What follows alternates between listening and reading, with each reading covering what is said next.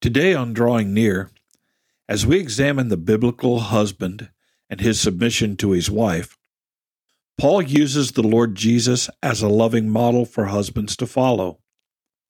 So open your Bibles and turn to Ephesians 5, verses 25 through 27, as we study Christ's example. Before we begin, let's go to the Lord in prayer together. Father, we thank you for your word. We thank you for your instruction on how to live in a way that is pleasing to you, that is godly. Help us to understand that all of these teachings are for all of us, even if we are not in a marital relationship. It is important that we understand your truths concerning marriage so that we can counsel and encourage others, pray for one another, and even understand how these truths apply to other areas of our lives. So give us understanding. Open our eyes to your truth. Speak to us. It's in Jesus' name that we pray. Amen. In Ephesians chapter 5, verses 25 through 27, we read these words Husbands, love your wives, just as Christ loved the church and gave himself for her, to sanctify her by cleansing her with the washing of the water by the word, so that he may present the church to himself as glorious, not having a stain or wrinkle or any such blemish, but holy and blameless. As we continue our study of believers submitting to one another, we come to the role of the husband. In Ephesians 5, verse 25, we see husbands love your wives. But rather than tell us what that looks like in terms of the husband wife relationship here on earth, Paul, being led by the Spirit of God, uses Jesus Christ as an example of how husbands are to lovingly submit to their wives. And remember, submission is placing yourself under the authority or the needs of the other individual. So husbands are to love their wives in verse 25 as Christ loved the church. That is as high a standard as there can be. Christ loved the church more than anyone can love anyone else. Christ loved the church so much that he left heaven. He became a human. He lived a sinless life. He suffered humiliation and shame. He endured the cross. That's what is meant by as Christ loved the church and gave himself for her. And being without sin, his expression of love contained no selfishness. It was perfect, without sin, without spot or blemish in and of himself, and it followed perfectly the purposes and the designs of God. He loved the church in a way no one can or has loved another on this planet. The picture that we see so far of husbands and wives is this Wives are to look to their husbands and place themselves under the husband's authority because the husband is the head of the wife. And husbands are to love their wives as Christ loved the church and give themselves for their wives, not give themselves simply to their wives, but give themselves up for their wives. There is this reciprocal relationship of seeking to serve one another that is to be in the husband and wife relationship. We will look further at how this is lived out in the husband's role in our next study. But for now, let's look at Christ's example. Because we're told Christ loved the church and gave himself for her, and then we're told why.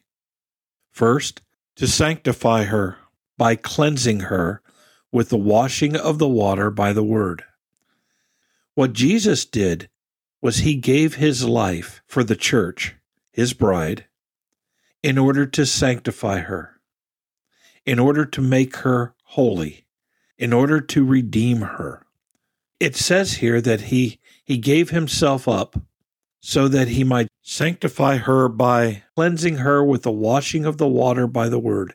In other words, His desire was to enable her, the church, to receive cleansing from her sins and her impurities through the washing of the holy word of God. So, one of the things we see here is this our sanctification, our cleansing as the body of Christ, comes as a result of the Word of God working within us. That should immediately tell us a couple of things here. One, we can't hope to become what God desires us to be apart from being in the Word of God. Along with that, being in the Word of God, walking in the Word of God by faith, will result in our sanctification, in our becoming more holy, more like Christ all the time. The other thing we learn here is this when Jesus loved the church and gave himself up for the church, all of his work was to put her in a position that she might not only be justified by faith, but also sanctified by the word. It is God's will that every believer be sanctified, be mature, be cleansed through faithful obedience to God's word. That is powerful. It doesn't say he gave himself for her simply to save her. No, he gave himself for her to sanctify her. Why? Well, verse 27 says, so that he may present the church to himself as glorious. Christ does this for the church so that he might present the church to himself as glorious. Our sanctification is glorious to Christ. Our holiness is glorious to Christ. And our desire should be to participate in this union in heaven when Christ presents the church to himself as glorious and to be cleansed, to be sanctified, to be mature, to be complete. All that this means. Our desire, since Jesus paid so high a price for this to take place, is to cooperate, to love Him, and to respond to Him in this work of sanctification. And His goal, the description of the glorious church, is not having a stain or wrinkle or any such blemish. Now, can I relate this a little bit to ladies? I think that's what Paul was doing. I don't know women who want to walk around with stains on their clothes or stains on their body women want to be clean, stain free. There's a whole enterprise out there that feeds off of a woman's desire not to have wrinkles or blemishes. And I'm not poking fun at women, not at all, because Christ desires to present the church to himself glorious, not having any sinful blemishes, sinful stains.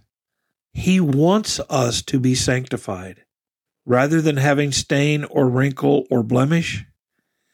God wants the church, Jesus wants the church for himself to be holy and blameless.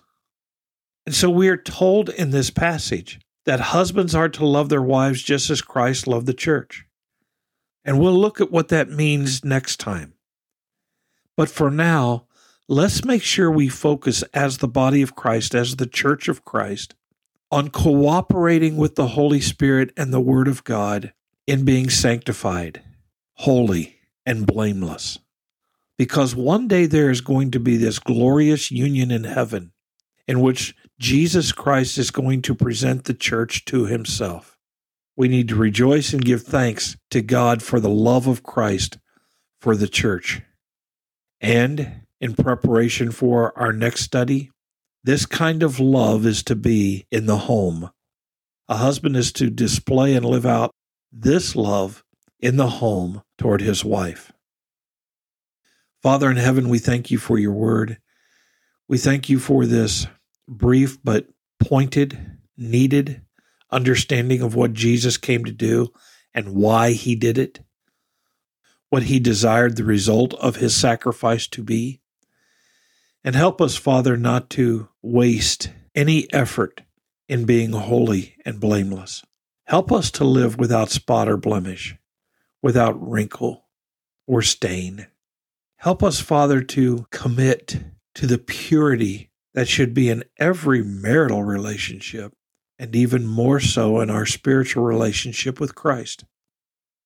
I ask these things in Jesus' name. Amen.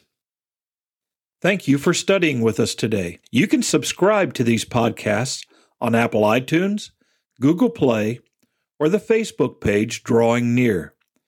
Drawing Near is a ministry of FBC Tipp City, provided with the hope that we will draw near to God and He will draw near to us.